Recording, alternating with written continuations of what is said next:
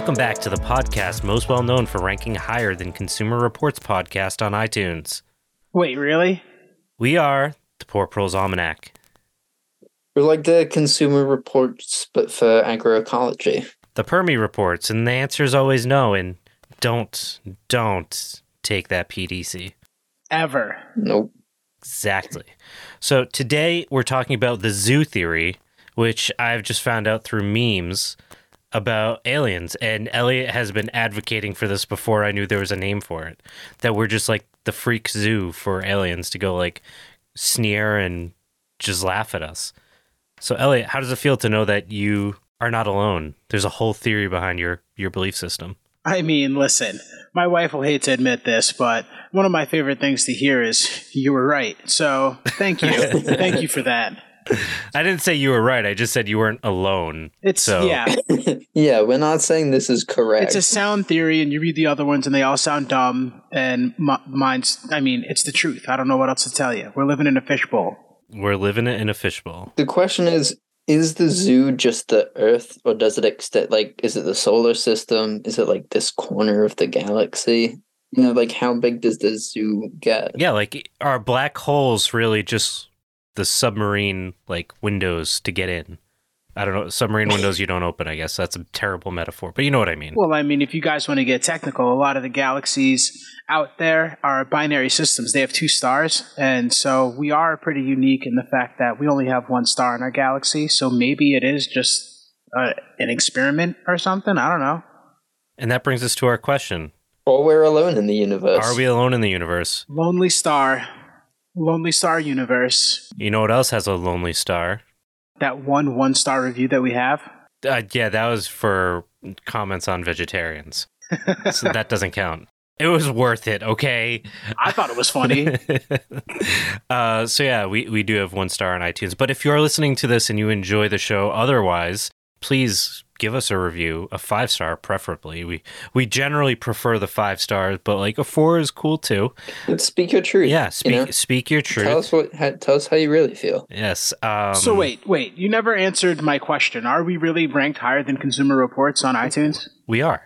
Fun fact: we are more important in the scope of podcasting than Consumer Reports. I mean, I I can't. I Put I it just- on the resume, Elliot. I don't believe you, but Google it. I, I'm yeah I might have on, to. on the resume i'm just going to put poor proles greater than consumer reports Yep.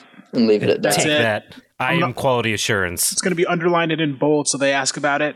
it's like a bigger font than everything else on there Can't find your phone number. It's fine. All you need to know is right there. Just just look for me. You'll find me. So today we are talking about one of my favorite things, honestly, on the entire planet. Do you know what that is, Matt? I bet she's going to say it's interesting. Mm, You know what? can't think Now that I've heard myself say interesting, I can't not hear myself say interesting. But today is actually a very interesting subject to talk about. And it's the top bar hive. top bar So that raises the obvious question what makes it so top? So many bar. Oh, Elliot, just sidebar for a second. Is is Andy having a stroke right now? Is the have the memes like gotten into like a bad part of his brain? I think so, but the only way to the only way to tell is if you ask him if he smells toast. So I I'll be honest, I only think in memes now. And that's that is what social media does to your brain. Like remember the don't do drugs commercials where like a dude would be like a, a pancake on the couch? That's me, except it's memes running through my brain. Like I think in SpongeBob memes. It's terrible. Your brain is now an egg in the frying pan. It is. Or on the sidewalk, because then it gets like nasty too. Interesting. so anyways, let's uh let's get so I'm just the- thinking of throwing an egg on the sidewalk like now, not like where it would cook on the sidewalk, but just like freeze and stay there for the next month. I mean, it'll it'll cook eventually. It might be like June, but you know, it ferment first. yeah, let it get nice and.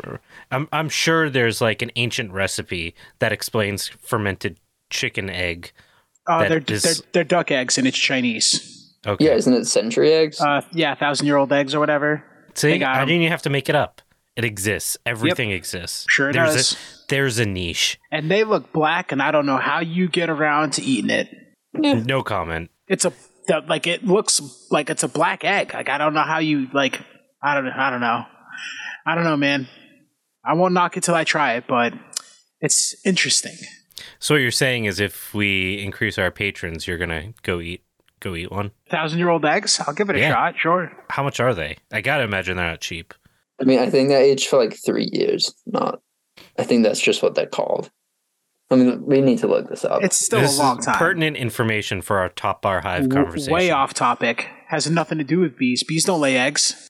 They do. I mean, the queen lays eggs. Several weeks to several months. I mean, yeah, they do lay. See? Just just one bee lays eggs. Yes, it is a very important bee that lays eggs, Elliot.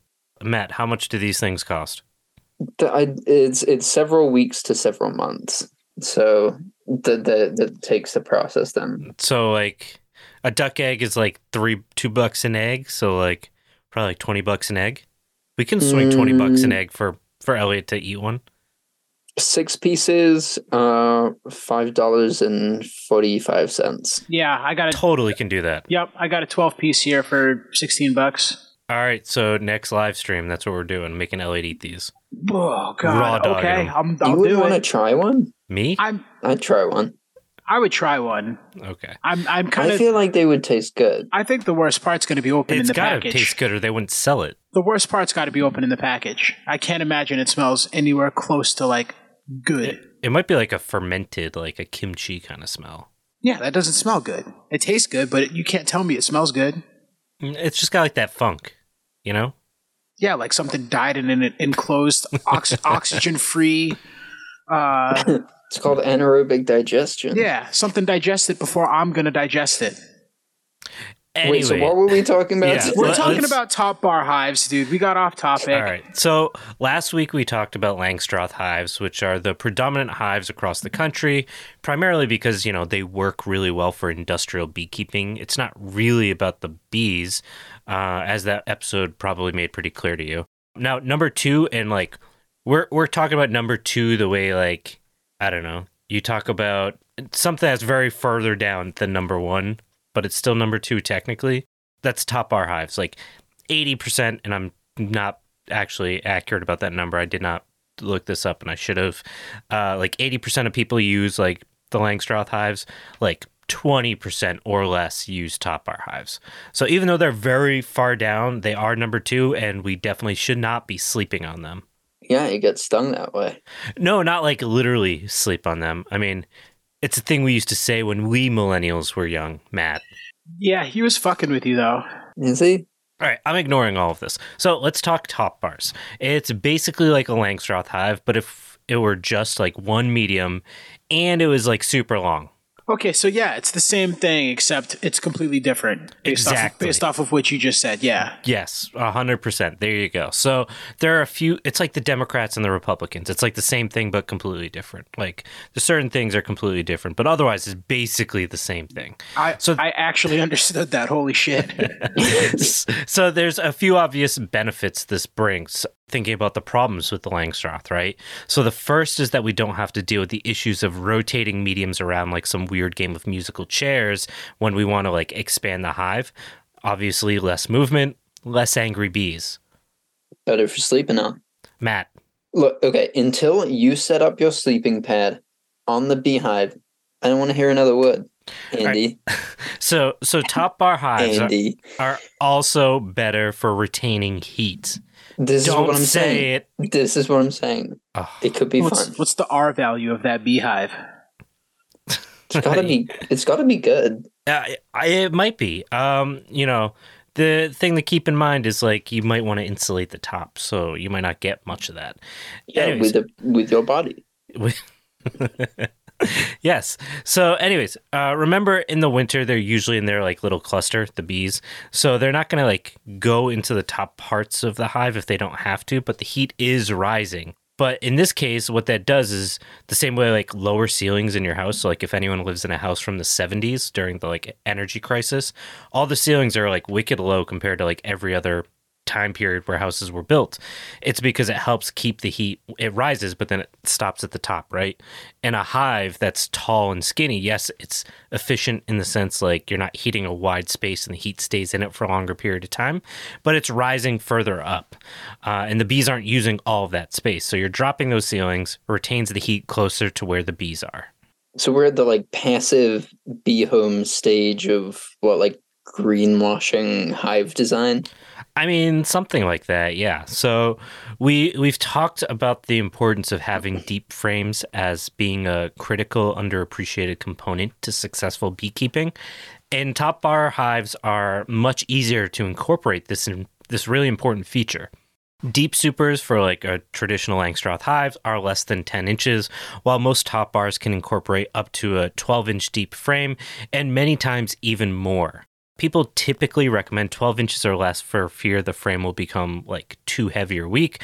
And like that definitely, like you could have a frame break, but it's not really hard to just build them like slightly heavier duty. Yeah, so you can pull them out individually. So even at 12 inches, um, it's still less than a quarter of the weight of pulling a medium off of a hive, making it easier to remove than a medium itself. Shit, man, look at you.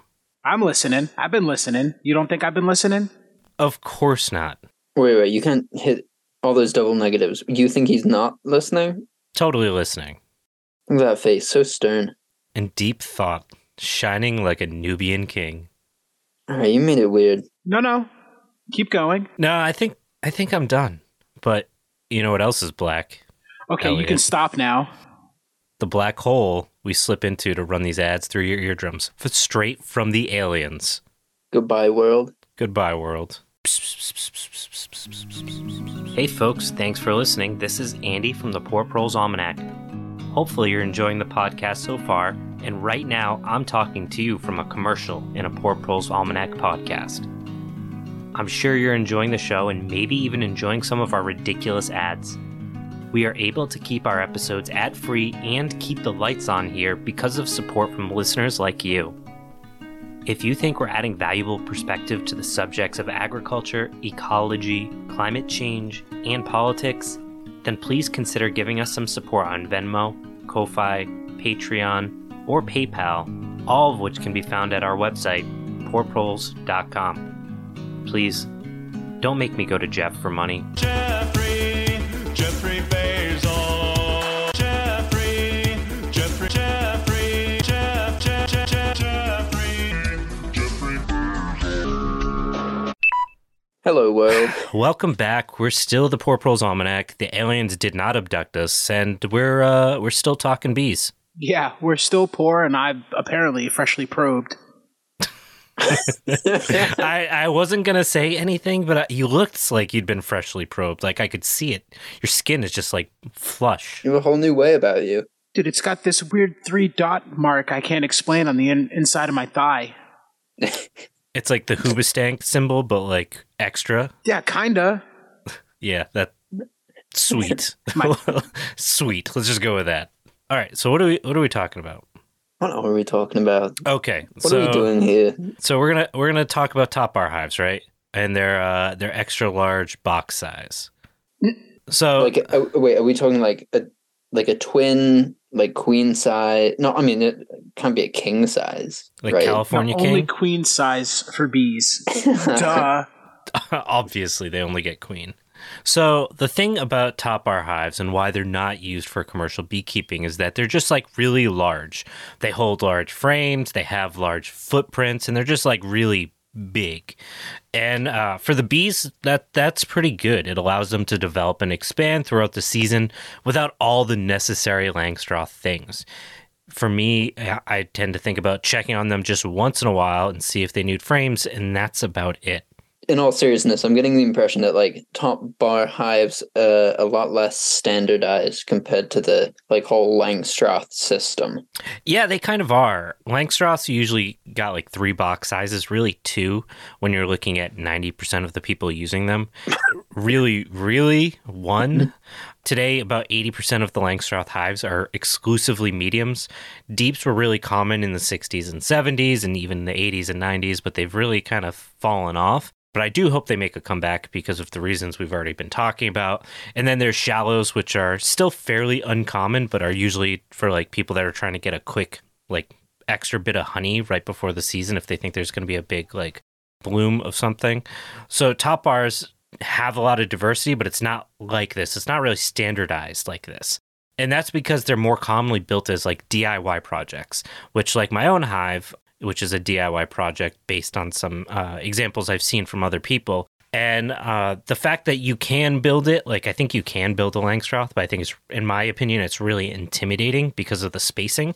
I think having the ability to build these on your own offers some really good benefits in terms of reducing the cost and allowing for things like better insulatory improvements in construction versus like trying to retrofit a Langstroth, which is really, really hard because of the way you're basically building a box on the outside of a box because you need the insides to still be the exact same. And like that comes with its own challenges. And, you know, it, it can be a lot for somebody that's never been around construction.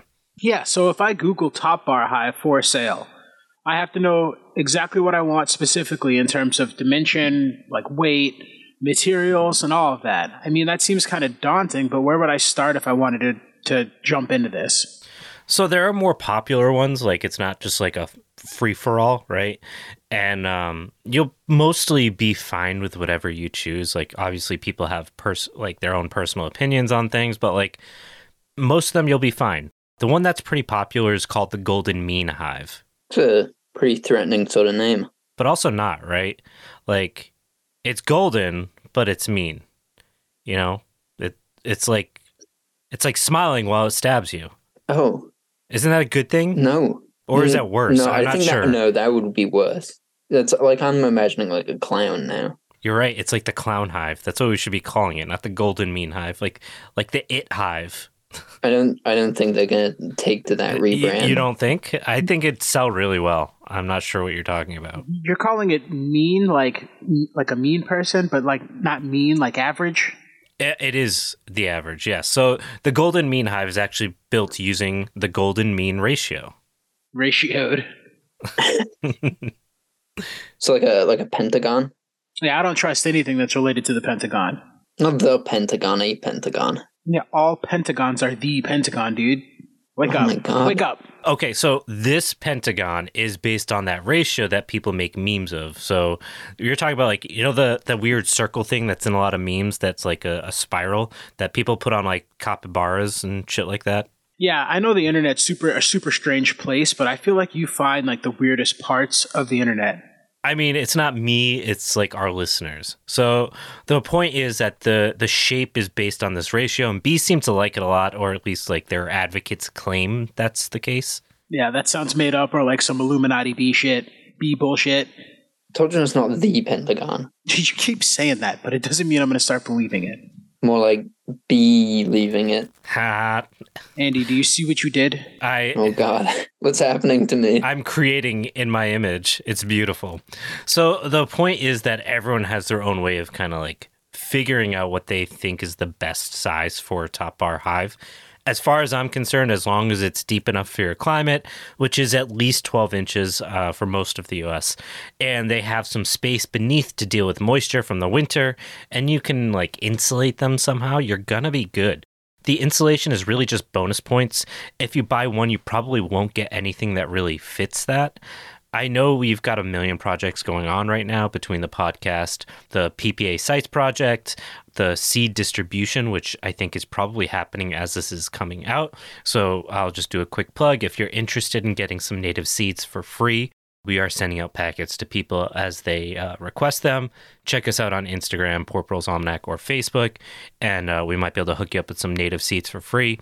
Between all these things, I'm hoping that we can like maybe get some plans put out on some top bar designs uh, with some like really simple cut lists for people that want to make like a cheap hive and maybe even hear me out, make one for TikTok. We'll see if I can do it, kids.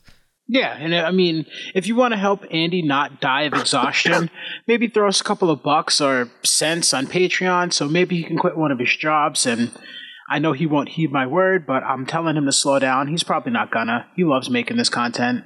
Honestly, I don't know. It's kind of funny to watch him go. I think he wrote this episode like six months ago, and it's just some science experiment that went off the rails.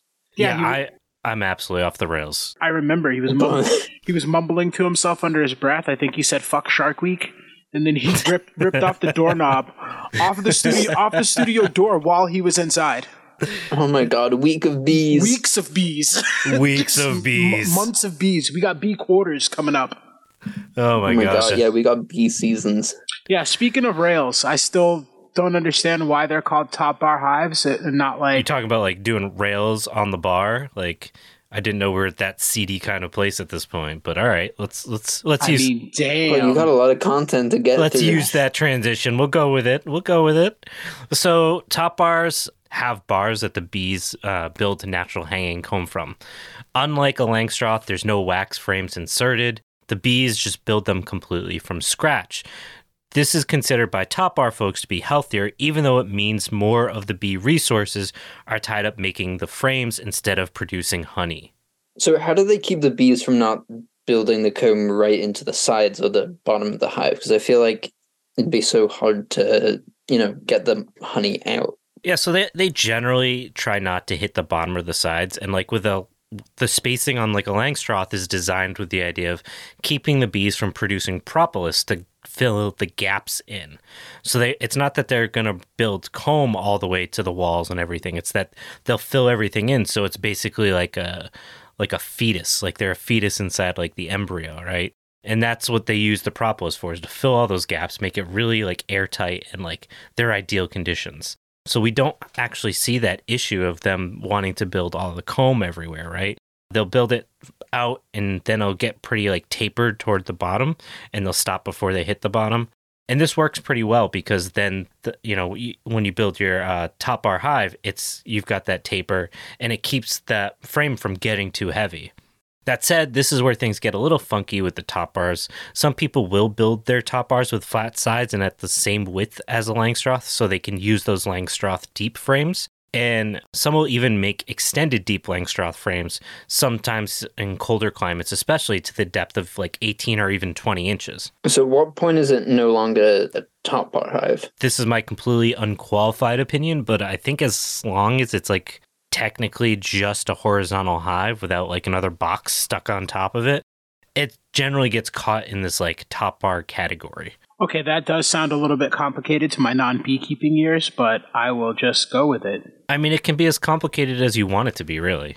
So let's make it, you know, not complicated. Uncomplicated. Uncomplicated. Okay, so this is Beekeeping for Dummies, but not the book Beekeeping for Dummies, because that's a book that exists and is copywritten. So let's set a few ground rules.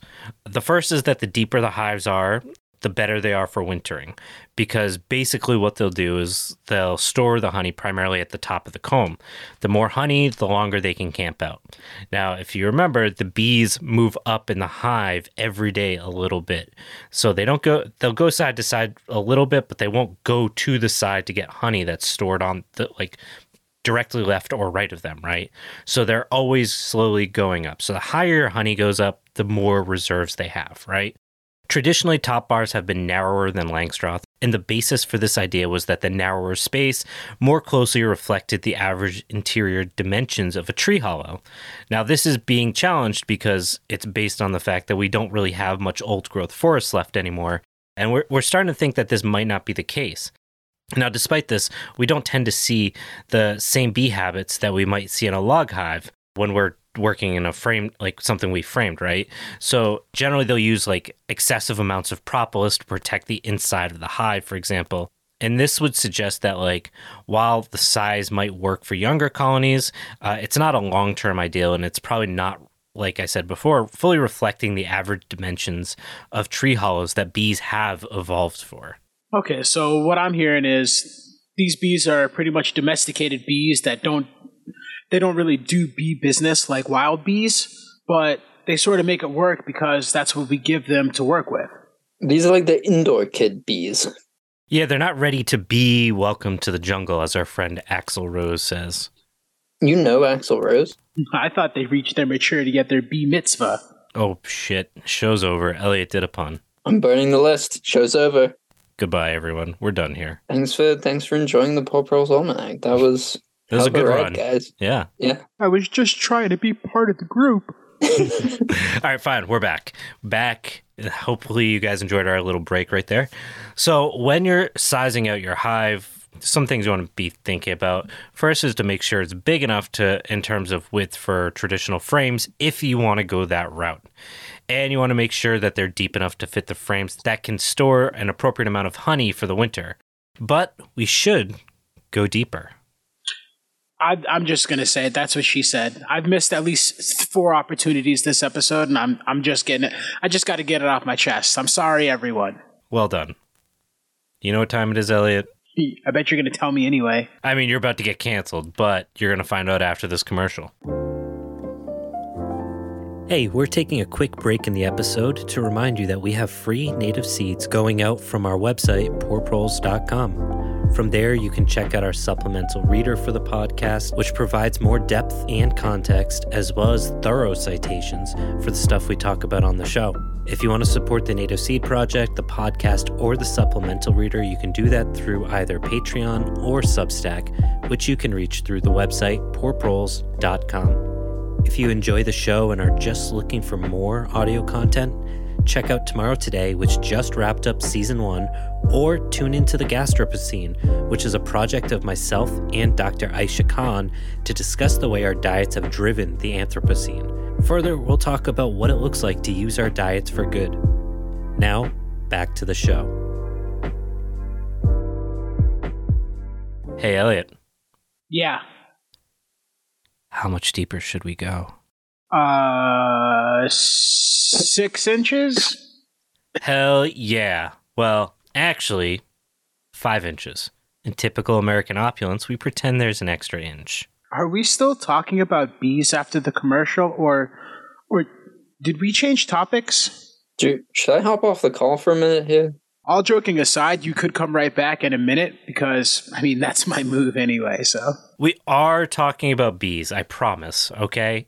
Typically, beekeepers have documented significant success when having at least five inches beneath the lower entrance of the top bar hive to improve mite resistance. Basically, the mites can't climb up five or six. or six inches to get back up to the bees and they die. Varroa Destructor. I hardly know her. No, no, that now that is how you do a fucking hmm. pun.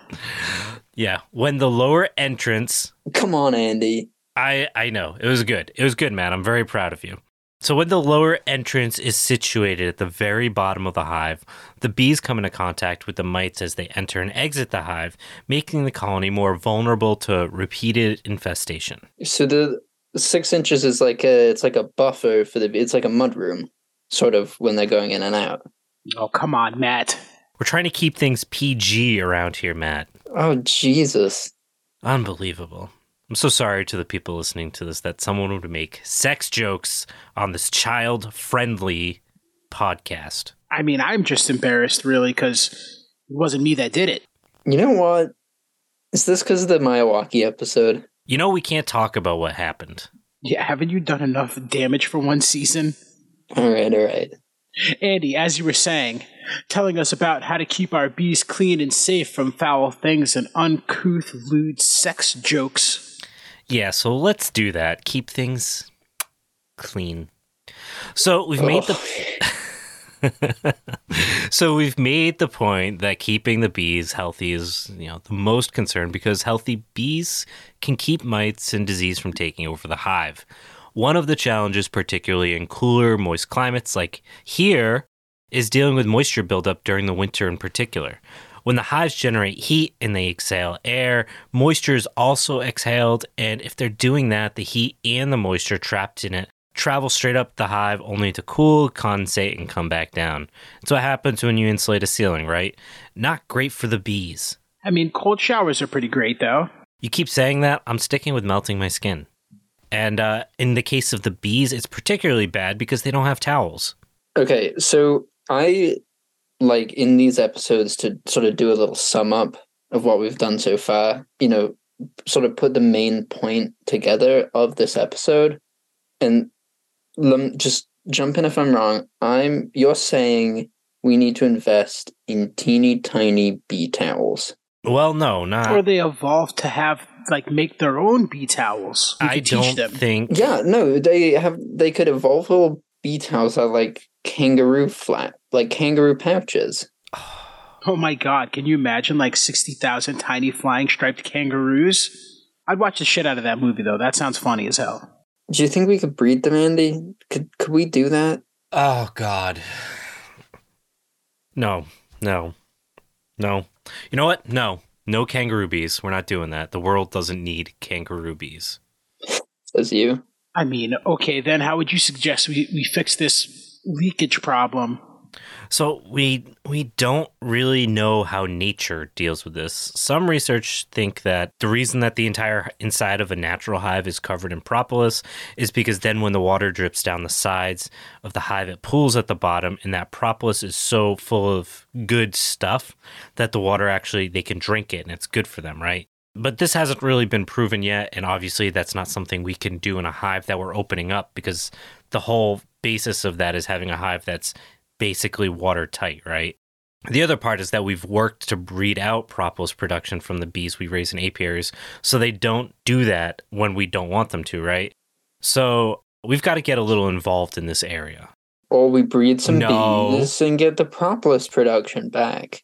Okay, not what I thought you were You going have to say. so little faith in me, Andy. And I then know. they can store inside Oh, of ah, their little me. towels. Little propolis towel hooks. little bait and switch, Matt. Those are mean. This is mean. I'm trying to innovate. You're over here squashing. A squelching. Innovation. I, I prefer the term squelching. I don't. So anyway, your hive should have something that's moisture absorbing in it. Since, you know, we can't recreate propolis for them. Uh, we can't, you know, like weekend at Bernie's it. I don't get that one. I don't get it. Like prop it up. Jesus, Andy. I mean, I'm just glad.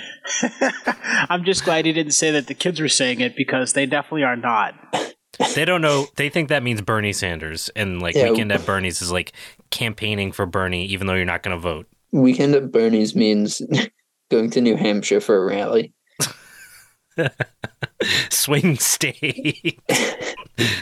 Anyways, um, it's important, like we said, to have this space below the entrance so that the mites fall and can't climb up, right?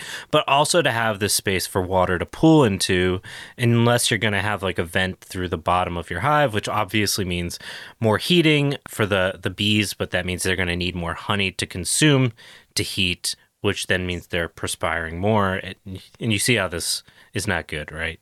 Yeah, so each each type of hive seems to have to tackle the same problems, just with different techniques and some geometry to solve it. Yeah, basically. So the the goal is to limit air exchange, which limits heat exchange, but it also does mean moisture buildup, which, as we have pointed out, can be solved fairly easily as long as we plan for it. With these top bar hives between the extra deep frames that I had recommended, and then this extra space at the bottom beneath the entrance, the total hive will come to at least like twenty or so inches.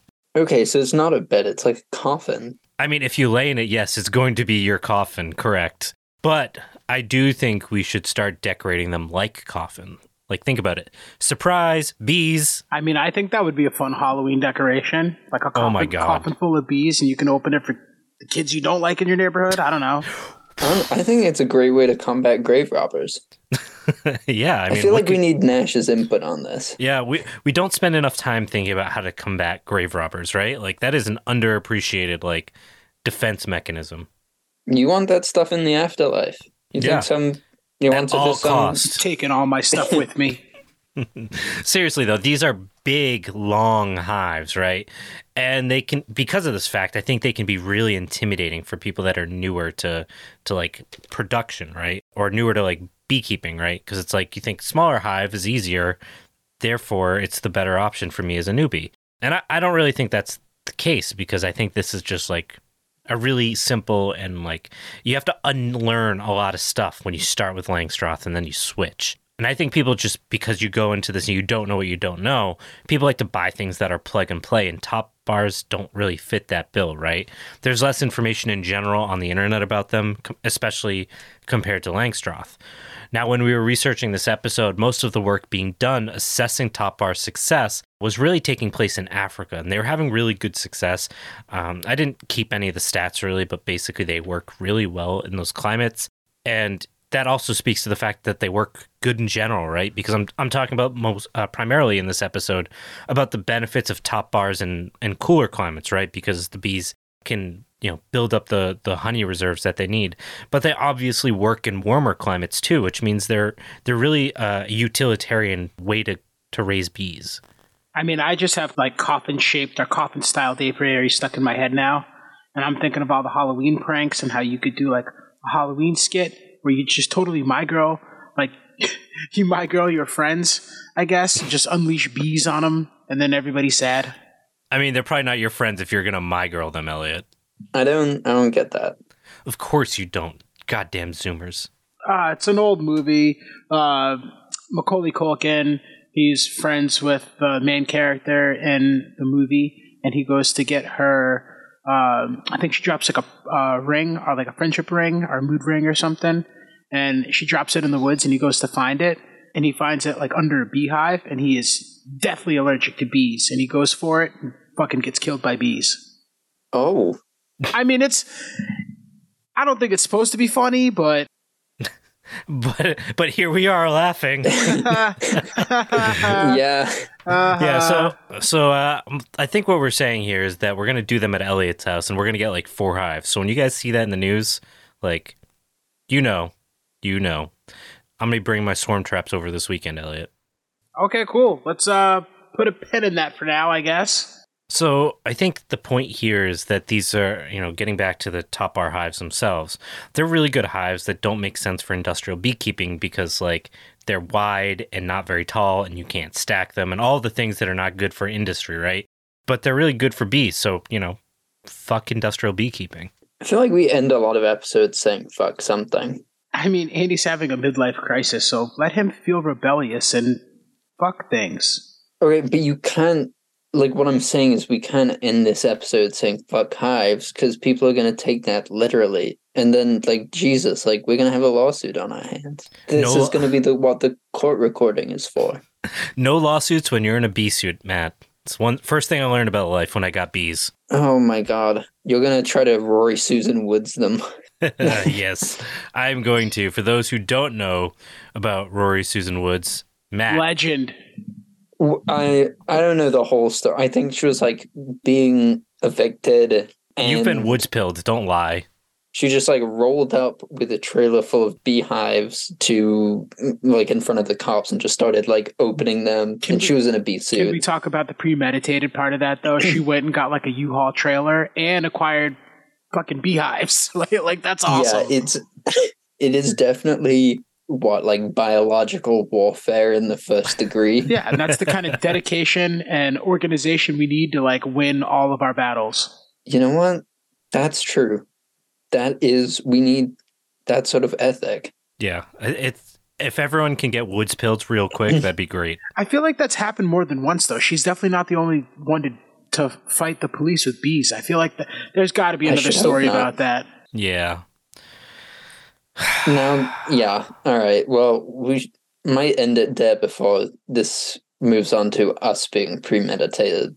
Yeah, speaking of premeditated, what do we have coming next week? We are coming hot to you guys with some really well, in the middle no. of bee season right now. we are we are in the thick of bee season in right the now. season. We are in the beeson.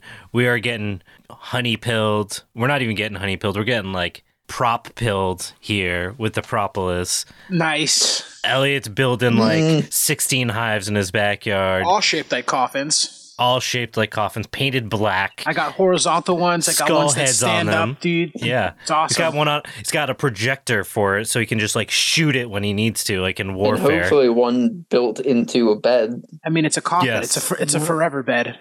Like, remember there was Yeah. that meme going around for a while about Cleopatra using like a bee. I can't remember if they put bees in something. It was it was a lie anyway, but basically she was using bees for a vibrator, and like it's obviously not true, but it's There's like that weird part of the internet that you found again. it was Yeah, about I think- bees, Elliot. All right, I just want I just want to isolate that last line. That's fucking hilarious. Yeah, I think maybe we need to start into introducing some parental controls on Andy's internet access. I've always wanted a parental advisory sticker Uh, we, for all of have my s- work. There's going my to be God. advisories. Don't worry. a parental advisory sticker on the podcast.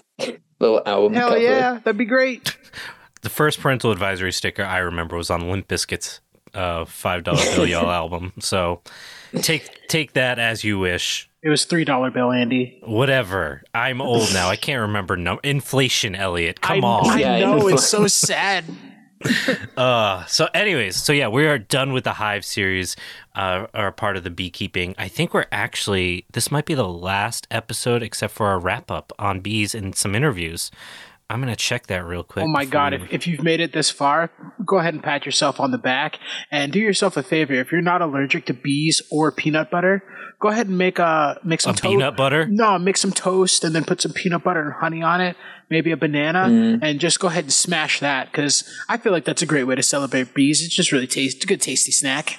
Yeah, so we've got two interviews coming up after this week, and then we are on our last episode. We're talking about putting all of this together. It's gonna be beautiful. You're gonna love it.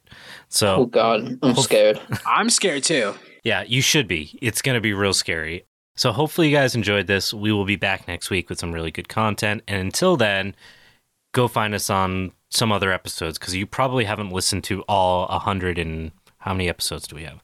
144 episodes. 144 mm. episodes. 46. got- sorry, got some I content. miscounted. Got some We got content for you. 146 episodes. If you have not listened to all of them, start at number one. Just put it on play. Do not turn off your phone for seven days until you get to the end. Yeah, do that. I think that would be like Just about the right. precursor to clinical insanity. It could be. Don't take Matt's advice. I'm the smart one. I think the precursor Listen to, to me. I think the pre- precursor to clinical insanity is thinking you have an idea to start a podcast. Yeah, probably. yeah. As every white man, yes, that is accurate. Every white man is a little bit insane. Uh, thank you guys so much. Hopefully, you guys enjoyed this. We've been off the rails for a number of weeks, and I think the bees are getting to us. So, see you And around. we're not going back on the rails anytime soon. I, I feel like Nick Cage in Wicker. Man when I go to sleep at night. The bees! The bees! Ah, not the bees! All right, bye. Thanks. Bye. Basically, she was using bees for a vibrator.